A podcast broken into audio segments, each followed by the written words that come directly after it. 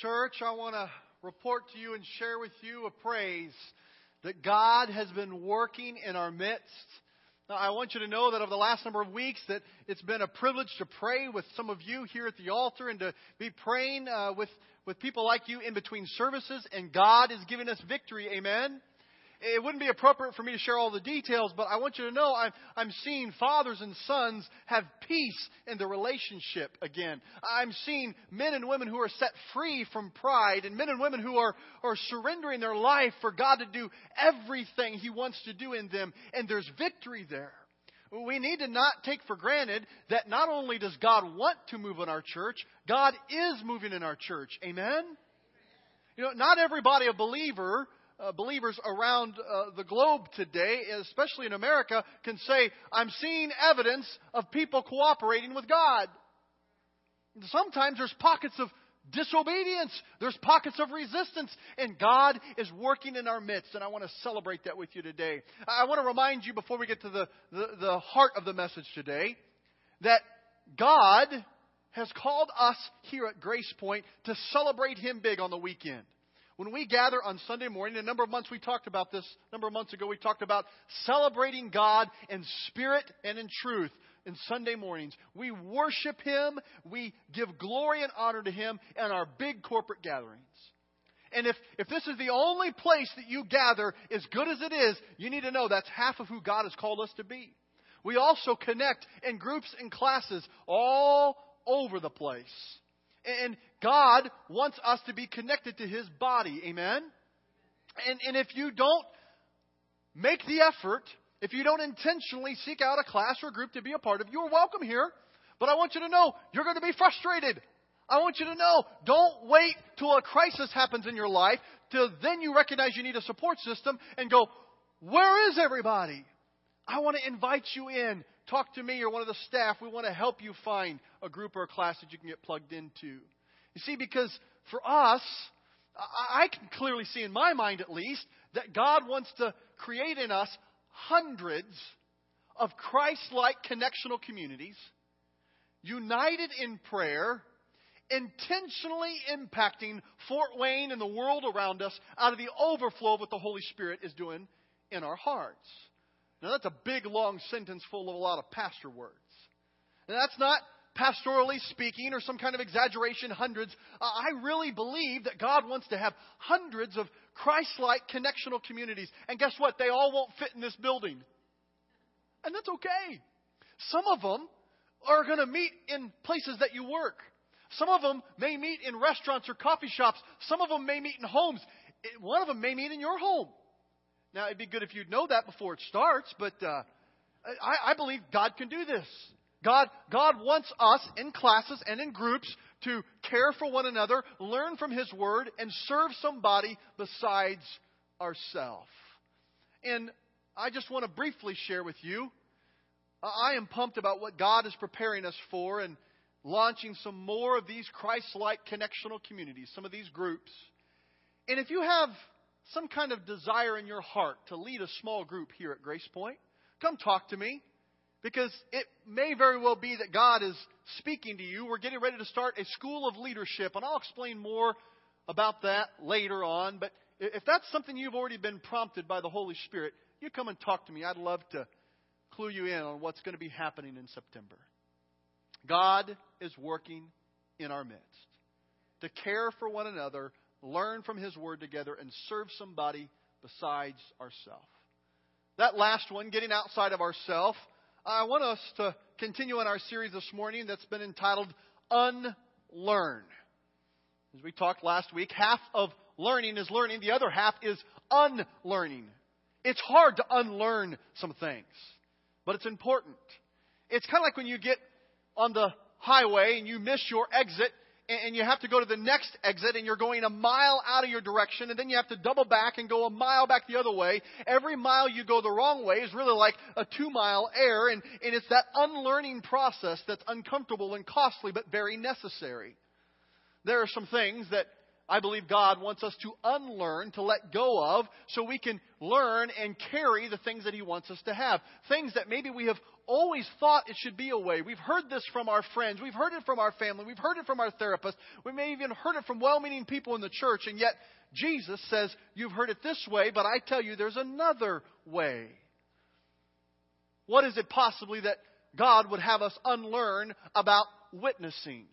Take your Bible and turn with me to Matthew chapter 10 and put one finger there and take another finger of your choice and put it in Luke chapter 10. We're going to look at Matthew and at Luke together. As you're looking at Matthew chapter 10, I'm going to be reading from the paraphrase called the Message, and most likely you have a different translation, which is, which is good in your hand. But I want you to follow along and listen and allow these words to become dynamic as you hear this paraphrase mixed with what you're reading in your hand. Matthew chapter 10, starting at verse 1. The prayer was no sooner prayed than it was answered. Jesus called 12 of his followers and sent them into the ripe fields. He gave them power to kick out the evil spirits and tenderly care for the bruised and hurt lives. Skip down to verse 5 of Matthew 10. Jesus sent his 12 harvest hands out with this charge. Don't begin traveling to some far off place to convert unbelievers. And don't try to be dramatic by taking on some public enemy. Verse 6 Go to the lost, the confused people right in your neighborhood. Tell them that the kingdom is here. Bring health to their sickness touch the untouchable, kick out the demons. You have been treated generously, so live generously. Verse 9, don't think that you have to put on some kind of fundraising campaign before you start. You don't need a lot of equipment. You are the equipment. And all you need to keep that going is three meals a day. Travel light. Then at verse 12, when you knock on a door, be courteous in your greeting. If they welcome you, be gentle in your conversation. If they don't welcome you, quietly withdraw. Don't make a scene. Shrug your shoulders and be on your way. You can be sure that on Judgment Day, they will be sorry. Stay alert. This is hazardous work I'm assigning to you. You are going to be like sheep running through a wolf pack. So don't call unnecessary attention to yourself. Give the attention to me. Don't be naive. Some people will try to get at you for your motive. Some people will smear your reputation. Some people will not get it. As we begin to see, Jesus is telling his disciples, it's time to go. Don't worry about what you have or don't have. Don't worry about what you will say or won't say. Go and be my witnesses. We see in Acts Wait for the power of the Holy Spirit to come upon you, and you will be my witnesses. It's not power for yourself, it's power to speak about the name of Jesus Christ. Now turn over to Luke chapter 10. In Luke chapter 10, we find some very similar words. I'll be reading a few verses from the NIV. After this, the Lord appointed 72 others and sent them two by two ahead of him to every town and place where he was about to go. And Jesus is sending the 12. Jesus sends the 72. He's sending them out, and he's saying, This is a part of being a follower of me. We don't get a loophole here, friends, to say, Well, I'm a Christian, the kind of Christian that's not sent out. I'm the kind of Christian that does not witness. I'm the kind of Christian that doesn't need to be concerned about the Great Commission. I'm just kind of an American Christian. And that may be some kind of thing, but it's not a follower of Jesus. Verse 2 he told them, The harvest is plentiful, but the workers are few. Ask the Lord of the harvest, therefore, to send out workers into his harvest field. Verse 3 Go! I am sending you like lambs among wolves. And talks about all the stuff you don't need to bring. Just go in my name. There's some things I believe God wants us to unlearn about witnessing, unlearn about sharing the good news, unlearn about sharing the gospel. The first thing that we need to unlearn is this that the gospel is a sales pitch. We need to unlearn this. I don't know where we picked this up that to share your faith, to share the good news, to present the gospel, to witness, you have to have this great sales pitch. I'll never forget uh, being in Oskaloosa, Iowa, when I was in junior high and in the youth group there. On Tuesday nights, they did Tuesday night calling. Now, this was not involving cell phones. It didn't involve landline phones. It didn't have any phone involved. And, and what it was is you'd show up, and the youth pastor would cram as many people who they could into a van. It was highly illegal. I'm sure the insurance companies were not excited. A 15 passenger van could hold like 20 some. It was amazing. And we'd all get in this van, and then we had all prepared what was called a prospect list of somebody that to the best of our knowledge, didn't know Jesus. And so we were going to go, I don't know, like knock on their door and share Jesus with them. And so the youth pastor led us, and I was scared to death. And, and we come up to this first house. I didn't know who they were. They weren't on my list. And, and I was the one sent to knock on the door. And I knock on the door, and the person answered the door. Now, I had really been hoping that no one would answer the door. But somebody answered the door. And now I had to figure out what to say. But I had my cheat sheet with me. And, and I pulled out my cheat sheet, and, and as they were there, I began to walk through my cheat sheet, but I messed it up. It was the four spiritual laws, but, but I fumbled up the four. I came up with nine, and I don't know how I had nine spiritual laws. And, and, and what I said didn't make a whole lot of sense. And when I got done, there appeared to be very little effect, and, and I was very discouraged. And we went on to the next. The next house that we went to was Pat Shank's house. I, I knew this name because I had put Pat down. Pat and I played football together there at the Oskaloosa Indians at the junior high school. And, and we went to Pat's house and I knocked on the door and they sent me because I knew him. By the way, I'm going, was anybody else in the band going to do this? Why do I keep being sent out? So I, I go up to Pat's door and I knock on his door and he's there. And, and I said, well, Pat, I had something I wanted to share with you. And, and I look and my notes are gone. And not only did I mess up the four spiritual laws last time, and I got nine, and, and so I added some gospel or something, but, but now I have no notes. And, and, and Pat, who knew me, said, Well, Brady, you know, if you have like papers or stuff you want to show me, uh, why don't you just talk to me about it later on at football practice? Well, we can do that another time. And I said, Okay, well, sure. I took the out that he gave me. I thought, I just got to get out of the situation. I don't want to be in this anymore. So I left, but I didn't think. I just punted that to tomorrow. And I had to figure out what to say tomorrow. And, and at that moment, the truth became real in my life. In hindsight, I can see that Pat did not need information from me, he needed a demonstration. And jot that down. People don't need so much of information from you as much as they need a demonstration of the power of God in your life. How much time have we spent in church developing our four point outlines and apologetic strategies to somehow persuade people? And these aren't all bad, but when people desperately need some kind of demonstration of what this speech is doing in your life. How do we say that God loves you so much that he gave his only son, but I don't have a lot of time for you. Or I don't have a lot of patience for you. Or I don't have much long suffering for you. Come follow me implies a relationship. When Paul says, follow me as I follow Christ, he's implying a relationship there. Today, more than ever, witnessing must begin with a relationship. People don't care how much you've got in your head until they know that you're wanting to invest in their own life. We need to earn the right to provide the life changing gospel message. I, I heard a uh, quote the other day by a person who was an atheist, and they said, What's so offensive to me about Christians is, is not the random conversation about Jesus they want to have, it's the quick abandonment that I feel as soon as their speech is over. I thought, whoa, that is powerful. This is not to say that out of a heart for relationship that I've got to take someone to coffee 613 times before I can speak about Jesus. This isn't to say that you can't meet someone for the first time and share the hope that you have in Jesus, but do you desire to have any kind of relationship with them? Would you love them with their life? Or is it just some notch on your spiritual belt of getting one more sales pitch in? We've got to unlearn that the gospel, witnessing, is more than just a sales pitch. See, when we earn that right, we can give advice and it can be received. Proverbs 25, verse 11, in the message says, The right word at the right time is like a custom made piece of jewelry. It fits perfect for that moment. Back to the story of Pat Shank and I. I'm there at his house and uh, didn't have my notes. And he says, Hey, why don't we talk at football practice the next day? Wednesday comes, we go to football practice, and it's during the summer, so it's two a day practices. And, and I meet him there, and I was hoping he'd forget. And he said, Hey, Brady, what do you want to talk about? And I thought, Oh. And I looked, and I had forgotten my notes again. Thank God that I lost my outline. Because what happened next, I don't know if you've experienced this, the things that came out of my mouth, I'm like, that sounded pretty good. I cannot believe I said that.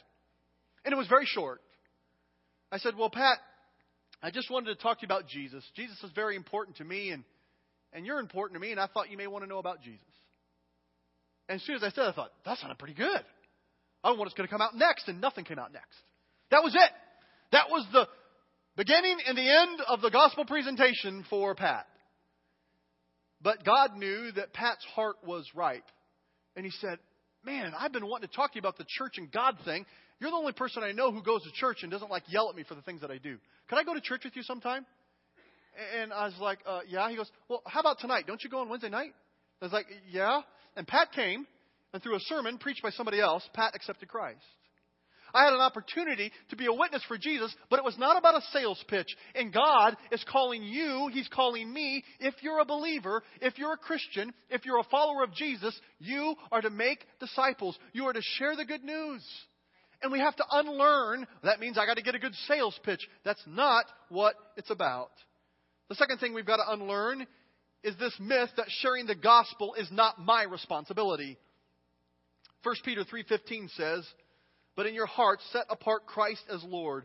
Always be prepared to give an answer to everyone who asks you to give the reason for the hope that you have. But do this with gentleness and respect. Are you prepared to give an answer for the reason for the hope that you have? Now, there's value in memorizing Scripture. There's value in being able to lead people to Jesus through the words in the Bible. And don't misunderstand me, that's good. But if that's all you have, that's not enough. You have to give a reason for the hope that you have. Not that you read or someone had you memorize. Is there something happening in your gut spiritually that there's anybody else who would want to know what's going on in your life? But here's the things we say. Well, someone else will do that. Well, really? Who? If not you, then who will reach them? Well, they already know Jesus. Brady, this is Fort Wayne, Indiana. This is like the Bible Belt. Everybody in my neighborhood goes to church. I can see the bumper stickers on their car. That person goes to this church. That person goes to that church. They love Jesus. Really? How do you know? How do you know that? All across America today, there are people in church who don't know Jesus. There's people in this room, by law of statistics, who most likely don't know Jesus as their Lord and Savior. I'm not trying to call you out. I'm just telling you what the facts are. Just because I go to church doesn't mean that I've given Jesus my life. Maybe God wants you to give a reason for the hope that you have. Not your sales pitch, not some condemnation that you pour out on them, but the reason for the hope that you have. Well, they don't want to know Jesus. Well, why not? Well, they wouldn't listen to me. Are you sure? Well, I don't know enough. Or, you know what? They're going to think that I'm a know it all. Isn't that interesting? Satan gets you to think you're on one of two sides. Some people say, I can't share my faith because I don't know anything. And then there's other people who say, I don't want to share my faith because they think I'm going to be the know it all. I don't know enough. I know too much. I don't know enough. It's not about you anyway. It's not about your sales pitch. Well, I haven't lived a life that was very colorful. It's kind of vanilla, and so they probably wouldn't relate to me. I've lived a life that's so horrible they would never listen to me.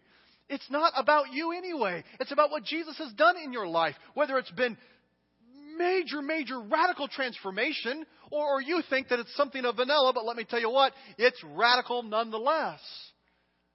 The myth that it's not your responsibility has to go.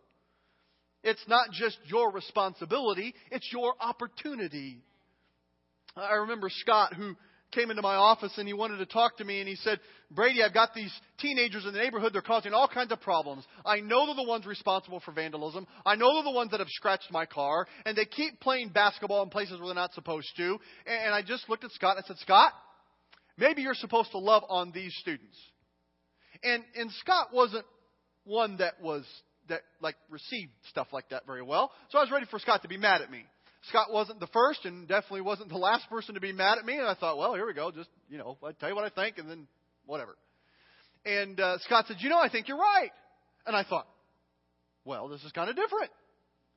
I, I'm, I'm excited because I'm, I'm pretty sure that you're open to something that God's doing. So Scott leaves and he goes and he says, You know what? I am going to love on these students. And so he starts to talk to them, the people that drove him nuts. And he begins to listen to them.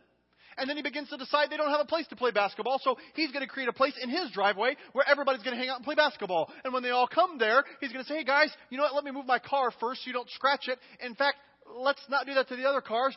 And some of that stopped happening as well. And he built a relationship. And he came into my office the next week and he was so excited. He said, You know what? I think I'm supposed to share Jesus with these students. I said, Scott, I'm confident you're supposed to share Jesus with these students.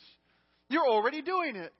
And see, it wasn't just Scott's responsibility, it was his opportunity. And I began to see something in Scott. Now, you don't know Scott. I know Scott. Scott didn't have a lot of joy. Scott was a person you talked to, and before you talked to him, it's kind of like, well, it's here's the Eeyore session. Oh, bother. But Scott had some joy in his voice, and I thought, Maybe we'll talk a little longer, Scott. This is kind of encouraging. And it was an opportunity for him to fulfill what God had called him to do. We got to unlearn that sharing the gospel is not our responsibility. And it's, it, is our responsibility, and it's more than a responsibility, it's an opportunity. See, when you become aware of your surroundings, you become available to the living God. I'm convinced that you and I, we can miss divine appointments every day if we're not careful. There are people who God wants us to love on. And are we sensitive enough to the Holy Spirit? Oh, I, oh, I don't have time, but I'm going to share it anyway.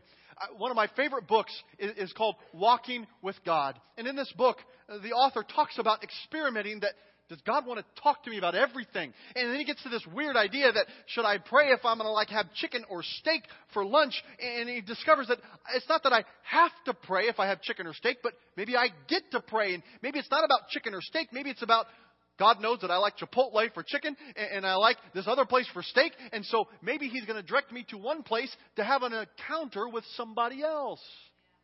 And then there's these divine appointments that come up, and there's an adventure that comes, and, and possibly when we are aware of our surroundings, it could give God an opportunity to do all kinds of stuff for us and through us.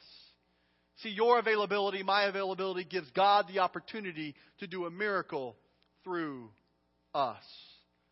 2 Corinthians 4, excuse me, 1 verse 4 says this. He comforts us in all our troubles so that we can comfort others. I probably should have told you to plug your ears on that because that's going to mess up somebody's day. God comforts you not for your own comfort. God ministers to you not so you can just feel good. God wants you to feel good. But He wants you to minister to somebody else around you. When others are troubled, we will be able to give them the same comfort that God has given us. Friend, some of you are very uncomforted today. You feel very hurt and lost, but you know Jesus.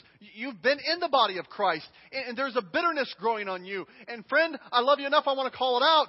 Who are you comforting? Who are you loving? Well, I'm going through such a tough time in my life. Then love people even more. Because the very love that God has given you, it's not for yourself, it's to give to others. Well, it's hard. I think it was kind of hard on the cross. I think it was kind of hard when you're paying the price for the sins of the world and you've not committed a sin yourself. Jesus says, No greater love has anyone seen than the one who lays down his life. That's what Jesus did for us, and we are called to do that for our brothers and sisters. Make it a goal each day to look for someone to comfort with the good news of Jesus. Third, we need to unlearn the myth that just words are enough. I remember going to Chicago Dough Pizza. It's a pizza shop across from Olivet Nazarene University, the place that I went to college, and it was good pizza. It's deep dish pizza. 18,000 calories a slice pizza. Cook it for an hour and 15 minutes to get it all done pizza. Oh, it's good. And I'm sitting there across the table with one of my friends. We're both religion students and we're enjoying this amazing pizza. And then I can overhear the waitress who's been waiting on us at the table next to us kind of muttering under her breath. Then she makes her way over to our table and she's going to tell us what's on her mind, and we didn't even ask.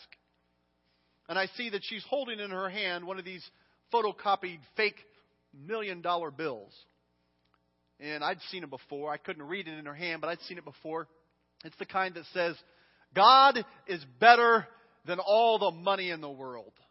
And it lists some Bible verses. And she's holding this and she says to my friend and I at the table, she says, God may be better than all the money in the world, but it doesn't feed my kids. And I thought, I think my friend and I just went to school. She wasn't our waitress. We hadn't given that, but it broke my heart. And, and we wanted to make up the difference for the tip for our Christian brother and sister who probably had good intentions, but were really lousy at this. Friend, I am so tired of just words getting us off the hook. We need more love and less words.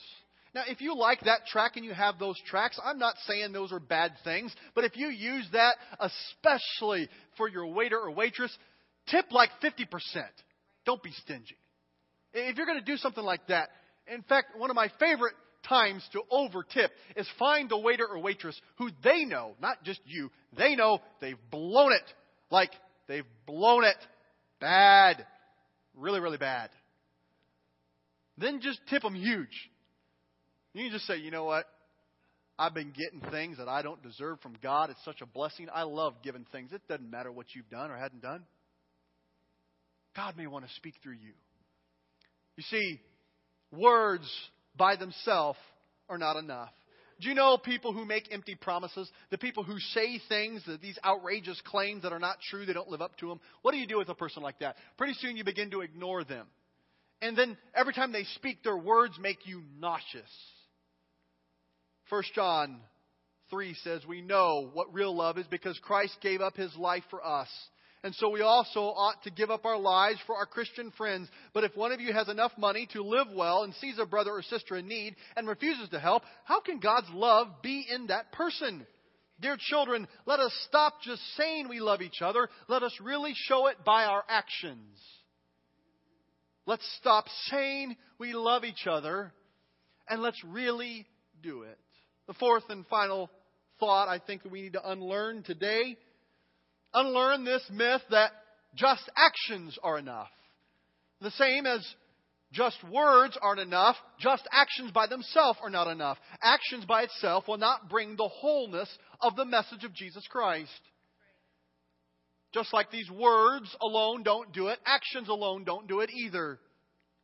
You know, there are great organizations that do great things for people. The United Way, Habitat for Humanity, Toys for Tots. There's scores of organizations that can do good things, but they don't do it in the name of Jesus Christ. Now, if those are one of your favorite organizations, I'm not speaking down on them. I'm just saying it doesn't get you off the hook. Every Christ follower is to have words and actions, and let your actions and your words speak of the love that Jesus has given to you. What are you doing in the name of Jesus Christ? Our mission is to love in the name of Christ. Proverbs 16, verse 23 and 24 tells us from a wise mind comes wise speech. The words of the wise are persuasive. Kind words are like honey, sweet to the soul and healthy for the body. People want to hear when we speak in love of the truth of Jesus Christ, the action and the words together. As we bring this to a close, I don't know if you've heard the term evandalism before. Anybody heard that term? Evandalism. Not evangelism, evandalism. All right, cool. We're going to learn something together. The Urban Dictionary defines evandalism as vandalism with Christian or religious slogans. Evangelism is the Jesus saves spray painted on the overpass. A vandalism is the turn or burn words on the bathroom stall. It always is interesting to me the oxymoron of sharing the good news of Jesus by disrespecting other people's property and doing something illegal. I think it takes a little bit far by all means do what it takes to get the message out. And this seems absurd. I don't know about you. I've never taken a can of spray paint and went to my neighbor's garage and sprayed on there, Jesus loves you, and walked away and felt good about myself. I've never even done that. I haven't spray painted on his house. But is it possible? But by the things that we say, or the things that we do, or the things that we don't say, or the things that we don't do, could it be possible that we are vandalizing the people around us with Christian slogans with no love to back it up? Those words from that atheist are ringing through my ear. It's not so offensive that Christians come up with a random conversation about Jesus. It's how fast I'm abandoned as soon as their speech is done. Maybe, maybe God wants to do something in us like Jesus was telling the 12, like Jesus told the 72. Well, what do we do with this? Here's some take home steps for us to pray through this week. Maybe God is asking you to start a new relationship. Now, don't pray that if you don't really want to have one, because He'll bring somebody to you. You may not feel comfortable around them. They may not look like you. They may not smell like you. They may not talk like you. You, you may have nothing in common with them. But if you look for a new relationship, God will bring you one. Also, begin to look for an opportunity to be available for God to use you. And then also, use intentional actions to share your faith. Not just your words, intentional acts of love that give opportunities for you to talk about where your hope comes from. And finally, be bold to speak. Friend, maybe we're struggling in our faith because we are not doing what God has created us to do. How many Christians say, God feels boring to me, God is dead? It's because you don't accept the adventure that He's called you to. I comfort you so you can comfort others in my name. I give love to you so you can love others in my name. I bring salvation to you, forgiveness, justification, adoption, regeneration for you so you can give that in my name to someone around you. Friend, when we celebrate big, and you hear me say that's only half of who we are. When we connect in smaller gatherings and we care for each other and we learn from God's Word and we talk about serving somebody besides ourselves, this is what it's about. This isn't some kind of spectator sport when you wait for someone else to do it. This isn't some kind of a solo thing where I'm just going to go on a crusade by myself. God has knit you together with other Christian brothers and sisters to intentionally impact the people around you out of the overflow of what the Holy Spirit's doing in your life as we pray together, let's ask God to take His word of challenge and let it take root in our soul this week. Heavenly Father, I thank you for the good news you've given to us in Jesus Christ. I pray that you'll help us to unlearn these myths about witnessing that we've got to conjure up some sales pitch. It's all about the way we present it. The myth that it's not really our responsibility, it's what the pastor does or what some saint who's been living for you for 70 years does, but not the average Christian. Jesus, help us unlearn those lies. Help us unlearn, Jesus, that it's just words that you want. Help us unlearn, Jesus, that it's just actions that you want. Help us with your power to be witnesses at home, across the street, and around the world. Because we recognize, Jesus, that when you said to wait for the power of your Spirit, it was not so we could feel good about Sunday morning church. It was not so we could feel all warm fuzzy about our denomination.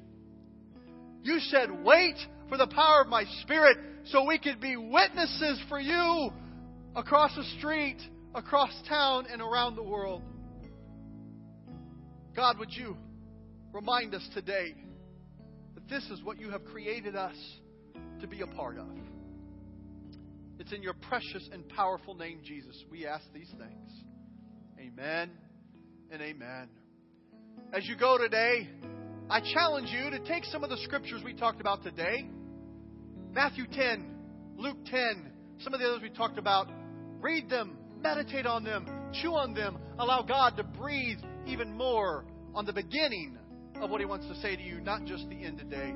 Don't miss tonight at 6 o'clock. Come support our student ministry. Hear the report of how they made themselves available to God and what God did through them and in them. God bless you.